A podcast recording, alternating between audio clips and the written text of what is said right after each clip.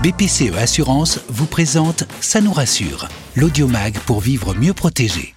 Bonjour à toutes et à tous et bienvenue dans ce nouvel épisode de votre podcast Ça nous rassure, l'audiomag pour mieux vivre protégé. Notre objectif à travers ce format, soutenir les initiatives durables et mettre en avant des solutions simples et efficaces pour contribuer à protéger la planète et vos intérêts bien sûr en consommant moins et mieux. Avec nous, vous allez découvrir comment réconcilier confort, sécurité, responsabilité environnementale.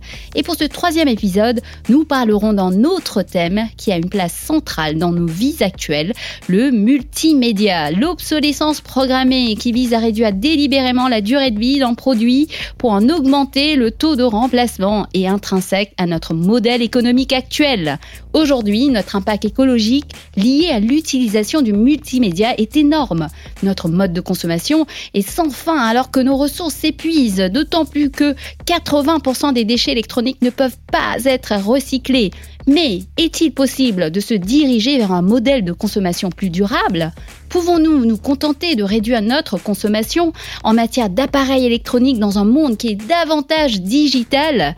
De vraies questions se posent quant à notre mode de consommation multimédia. Nous partons à la découverte de ces innovations qui nous permettent de rester connectés, qui nous facilitent la vie au quotidien et qui sont devenues indispensables dans nos vies. Comment les utiliser de manière plus durable et responsable C'est tout de suite. Pour ce troisième épisode de notre audiomag, notre journaliste Céline Dacosta est partie faire un micro-trottoir auprès de plusieurs jeunes afin de mieux comprendre leur vision et leur mode de consommation. Elle s'est ensuite rendue dans un Ripper Café situé dans le 5e arrondissement de Paris. Le Ripper Café est un concept né à Amsterdam en 2009 et devenu un réseau international qui permet à des bénévoles de réparer des objets électroniques en panne afin de substituer le réflexe de réparer à celui de jeter tout en créant du lien social. Cette initiative est d'autant plus utile quand on sait par exemple que seulement 15% des téléphones jetés sont collectés pour être recyclés. Allez, c'est parti. Aujourd'hui, vous le savez, on a souvent le réflexe de jeter nos appareils quand ils sont en panne, hein. surtout le matériel informatique qui est la première source de pollution numérique.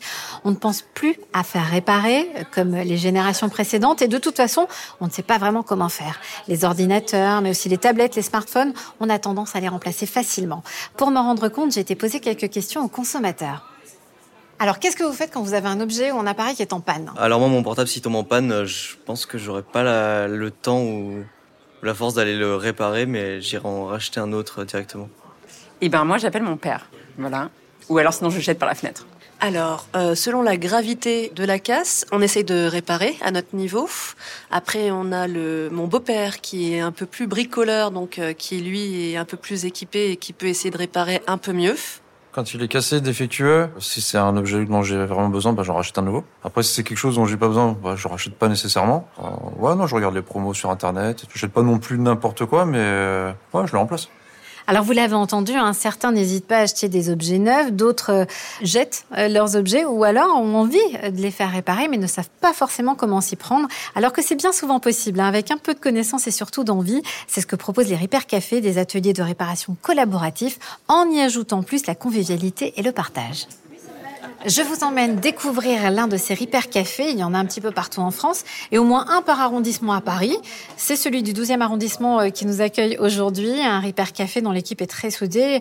Il y a Sabine, il y a Pierre, Gilles, Gérard et puis Françoise. Euh, c'est elle qui va nous faire découvrir ce lieu unique qui implique aujourd'hui de nombreux autres habitants du quartier. Bonjour Françoise. Bonjour. Alors est-ce que vous pouvez nous dire Françoise euh, comment fonctionne un Ripper Café et qu'est-ce que c'est en fait? Un Ripper Café est un atelier de réparation collaborative où des personnes viennent avec un objet qu'ils choisissent de faire réparer plutôt que de le jeter. Et les bénévoles réparateurs de différentes compétences euh, essayent de le réparer. Euh, vous me disiez, Françoise, qu'il existe également des Repair Cafés pour les enfants. Oui, nous sensibilisons les enfants à la réparation en organisant des ateliers pour apprendre à réparer, démonter. Et ça a du succès, les enfants sont ravis chaque fois qu'ils repartent. D'accord. Merci beaucoup, Françoise. Merci à vous. Alors Acha, j'ai croisé euh, une personne dans le couloir. On va essayer d'en savoir un petit peu plus. Bonjour. Bonjour. Alors comment vous vous appelez euh, Quel âge vous avez? C'est important ça aussi. Et qu'est-ce que vous faites ici? Alors je m'appelle Thomas, j'ai 31 ans et je suis ingénieur dans une entreprise qui fait du développement logiciel. Et alors pourquoi vous êtes ici dans ce Repair Café aujourd'hui? Alors je suis venu ici pour euh, potentiellement devenir bénévole et apprendre euh, à réparer des objets. Je suis notamment euh, intéressé par l'aspect écologique de la démarche pour réduire l'impact de notre consommation concrètement. Mhm. Et j'aime bien aussi l'aspect associatif et l'énergie qu'il y a derrière de tous ces gens qui s'investissent dans, ce projet. Et eh ben, vous souhaite bonne chance et merci hein, pour votre engagement. Merci. Vous voyez, Achat, hein, quand on vient à Repair Café, on en ressort en ayant appris comment fonctionnent nos objets, qu'on puisse ou non les réparer, avec un peu plus de confiance en soi pour tenter de réparer soi-même. C'est gagnant pour la planète, pour le porte-monnaie et pour le moral. Donc, euh, merci à tous. Au revoir à toute l'équipe. Au revoir. Merci Céline pour cette découverte et ces explications quant au fonctionnement des Repair Café. Et maintenant, place à notre chronique avec Magued Rabia. Bonjour Magued. Bonjour Achat. Alors nous venons d'écouter un reportage révélateur quant à notre mode de consommation, mais nous avons aussi vu qu'il existe des solutions. Alors, obsolescence programmée, expression qu'on entend souvent et qui fait débat d'ailleurs, L'obsolescence programmée n'est pas nouveau, Magued. Eh, eh bien non, Achat, et, c'est assez fou d'ailleurs. La question de l'obsolescence programmée n'est pas nouvelle. L'expression, écoutez bien, date des années 30 et dès le début des années 60 apparaissait déjà toute une littérature pour en dénoncer les, les effets, donc ça ne date pas d'aujourd'hui. Alors, pour que l'on comprenne bien l'obsolescence programmée, c'est quoi exactement? Je vais tout vous expliquer. L'obsolescence programmée est définie par une loi, la loi sur la transition énergétique et la croissance verte du 17 août 2015, qui définit donc l'obsolescence programmée comme étant l'ensemble des techniques par lesquelles un metteur sur le marché, donc comprenez un fabricant, vise à réduire délibérément la durée de vie d'un produit pour en augmenter le taux de remplacement. C'est pas bien, c'est pas bien. C'est pas bien du tout en clair que nos appareils électroniques ou électroménagers, euh, etc., aient comme les aliments une date de péremption. L'essentiel donc du problème de l'obsolescence programmée réside dans les difficultés liées à la réparation. Euh, les pièces n'existent plus, euh, ne sont pas disponibles dans un délai raisonnable, ou le coût de la réparation apparaît disproportionné par rapport à, à l'achat d'un nouvel appareil. Alors, quelles sont les conséquences de l'obsolescence programmée? Alors, les premières conséquences sont d'ordre environnementale. Au niveau européen, par exemple, ce sont plus de 10 millions de tonnes de déchets électriques et électroniques qui sont produits chaque année. L'Europe compte d'ailleurs le plus de déchets électroniques par habitant au monde. Ces déchets qui sont souvent composés de matériaux rares et toxiques entraînent d'importants problèmes de santé publique, surtout en raison du fait qu'à l'échelle mondiale, hein, et selon les données du Programme des Nations Unies pour l'environnement, 60 à 90% des déchets électroniques échappent aux filières classiques de traitement. Et si j'ai bien compris, il n'y a pas que des conséquences environnementales. Eh bien non. Effectivement, les conséquences sont beaucoup plus larges que strictement environnementales. L'obsolescence programmée pénalise également durement l'emploi et notamment la filière de réparation, comme je vous l'expliquais. En France, seulement 44% des appareils électriques et électroniques sont réparés. C'est donc tout un secteur d'activité des PME qui se réduit alors même qu'ils proposaient des emplois non délocalisables. Alors, qui sont les responsables? Alors, si ce phénomène n'est pas nouveau, on a suffisamment maintenant de recul et on peut donc identifier qui sont les personnes à l'origine de l'obsolescence programmée. Alors, si la médiatisation s'est largement opérée hein, sous l'angle d'un complot industriel sabotant leurs produits pour en accroître euh, les ventes, la réalité indique plutôt un partage de responsabilités. Du distributeur, cherchant à vendre davantage plutôt qu'à réparer, au consommateur qui vise à acheter au plus bas prix, ce qui s'accompagne souvent, souvent d'une fragilité accrue. Alors, est-ce que l'on peut lutter contre l'obsolescence programmée Quelles sont les solutions? D'ailleurs, existe-t-il des solutions? Alors, achat, il n'existe pas de solution unique pour tenter de réguler ce phénomène complexe. Même si le gouvernement a mis en place depuis le 1er janvier 2021 un indice de réparabilité, nouvelle obligation introduite par la loi anti-gaspillage, l'idée c'est que les vendeurs d'équipements électriques et électroniques, y compris les vendeurs en ligne, et ça c'est important, doivent afficher un indice de réparabilité sur leurs produits. Il consiste en quoi? En une note sur 10 à laquelle un code couleur est, est associé. Même s'il n'est pas encore... Possible hein, d'indiquer directement la durée de vie des appareils, car cela dépend de l'usage et de l'entretien qui, qui sont faits. Un indice de durabilité est en préparation basé sur des critères de robustesse, de qualité et de fiabilité. Et a priori, il sera prêt en 2024. Alors on va suivre cela Maguette avec beaucoup d'attention. Merci en tout cas pour ces informations complémentaires qui nous invitent à remettre quand même pas mal en question notre mode de consommation et peut-être même revoir ses habitudes pour éviter de toujours partir à la chasse des appareils plus récents ou plus performants. Et pourquoi pas apprendre à réparer et redécouvrir les vertus du faire ensemble, de renforcer les relations intergénérationnelles localement et de créer davantage du lien social comme on l'a entendu d'ailleurs dans le reportage avec Céline. Et pour trouver des solutions adaptées à chacun, je me tourne justement vers notre invité du jour, notre expert BPCE Assurance, Marion Aubert, qui revient dans cet épisode, va maintenant répondre à nos questions afin de nous aider à trouver les meilleures alternatives possibles. Marion Aubert, bonjour, ravi de vous retrouver dans ce nouveau numéro. Bonjour Acha. Alors, avec vous, nous allons essayer de comprendre comment se diriger vers un mode de consommation plus écologique et économique tout en ayant des appareils performants. Euh, difficile aujourd'hui hein, de vivre sans multimédia dans notre monde. Aujourd'hui, quelle est la tendance de manière générale concernant la consommation d'appareils électroniques? Alors pour moi, derrière cette question achat, il y a en fait trois points. Il y a quels appareils on utilise et pour qui, quelle utilisation en durée et puis, et puis quel est l'usage en fait qu'on a de ces appareils? Alors en termes d'utilisation, euh, on se rend compte que de plus en plus de ménages sont équipés, quelle que soit la tranche d'âge. Hein, on a à peu près 83% des foyers qui ont un ordinateur, euh, alors qu'il soit fixe, portable, tablette, netbook, hein, et 96% ont un téléphone portable. Et en termes d'utilisation durée, alors là, je vais vous donner un chiffre. Je pense que, heureusement que vous êtes assis, sinon vous allez tomber de votre chaise. Une étude au Québec montre que l'exposition aux écrans commence dès la petite enfance. Et en moyenne, les enfants d'âge de 2 ans et demi passent 9 heures par semaine sur un écran. Et adultes, eh bien en fait, on passe 56 heures par semaine, 20 heures pour le boulot, et puis 36 heures pour son usage euh, plus personnel. Donc on passe 56 heures par semaine. c'est énorme. Sur les ordinateurs. Alors, est-ce qu'il est possible pour chacun de trouver son compte en écologie et performance? On parle maintenant de sobriété, hein. on entend sobriété énergétique, mais là, c'est de la sobriété numérique. Quand on, s'imagine, j'ai lu quelque part qu'on regardait son smartphone 221 fois par jour, enfin à peu près, hein. donc euh, c'est quand même euh, difficile hein, d'être sobre. Exactement. Et effectivement, on est vraiment à l'inverse de la sobriété, puisqu'on veut avoir accès toujours plus vite à l'information, avoir une qualité vidéo toujours meilleure, de pouvoir voir des, euh, euh, des, jeux, euh, de pouvoir jouer à des jeux électroniques de manière de plus en plus importante, avec des jeux qui consomment de plus en plus. Donc tout ça, c'est tout sauf de la sobriété.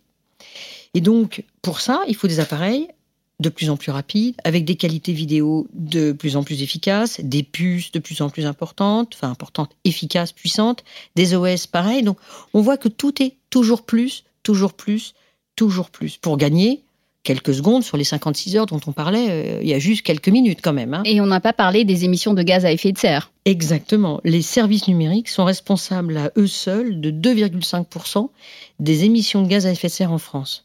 Et ça correspond à 10% de la consommation électrique. Donc c'est énorme. Et on peut même le comparer euh, à l'impact de 2000 km en voiture par habitant. C'est l'équivalent. Donc c'est quand même extrêmement impressionnant faire euh, justement le choix euh, des, produits reconditionnés, est-ce que ça, ce serait, ce serait aussi intéressant de regarder dans cette direction? Ah oui, je pense que c'est effectivement un enjeu extrêmement fort. Il faut qu'on rallonge la durée d'usage de nos équipements, quels qu'ils soient. Et donc là, ça permettra de limiter la fabrication de nouveaux matériels. Et comment on va rallonger? Ben, On va rallonger euh, en, le faisant réparer. On en parlait tout à l'heure dans un Repair Café, euh, ou, en achetant un, appareil reconditionné. Par exemple, utiliser un smartphone reconditionné, enfin acheter un, un smartphone reconditionné, permettrait de réduire l'impact environnemental annuel de plus de 50% par rapport à un appareil neuf. Et donc les émissions de gaz à effet de serre aussi seraient réduites par rapport à l'usage d'un appareil neuf. Alors, Marion, vous concrètement, comment est-ce que vous accompagnez les clients et les consommateurs dans une démarche plus responsable? Alors, nous assurons les appareils reconditionnés, tout simplement. Donc, euh, l'offre peut être souscrite à tout moment, euh, quelle que soit la date d'achat de l'appareil, et ça couvre les téléphones portables, les appareils multimédia, qu'ils aient été achetés neufs ou reconditionnés. Alors, c'est plus avantageux de réparer son appareil aujourd'hui en, termes de coût. Euh, qu'est-ce que vous voyez?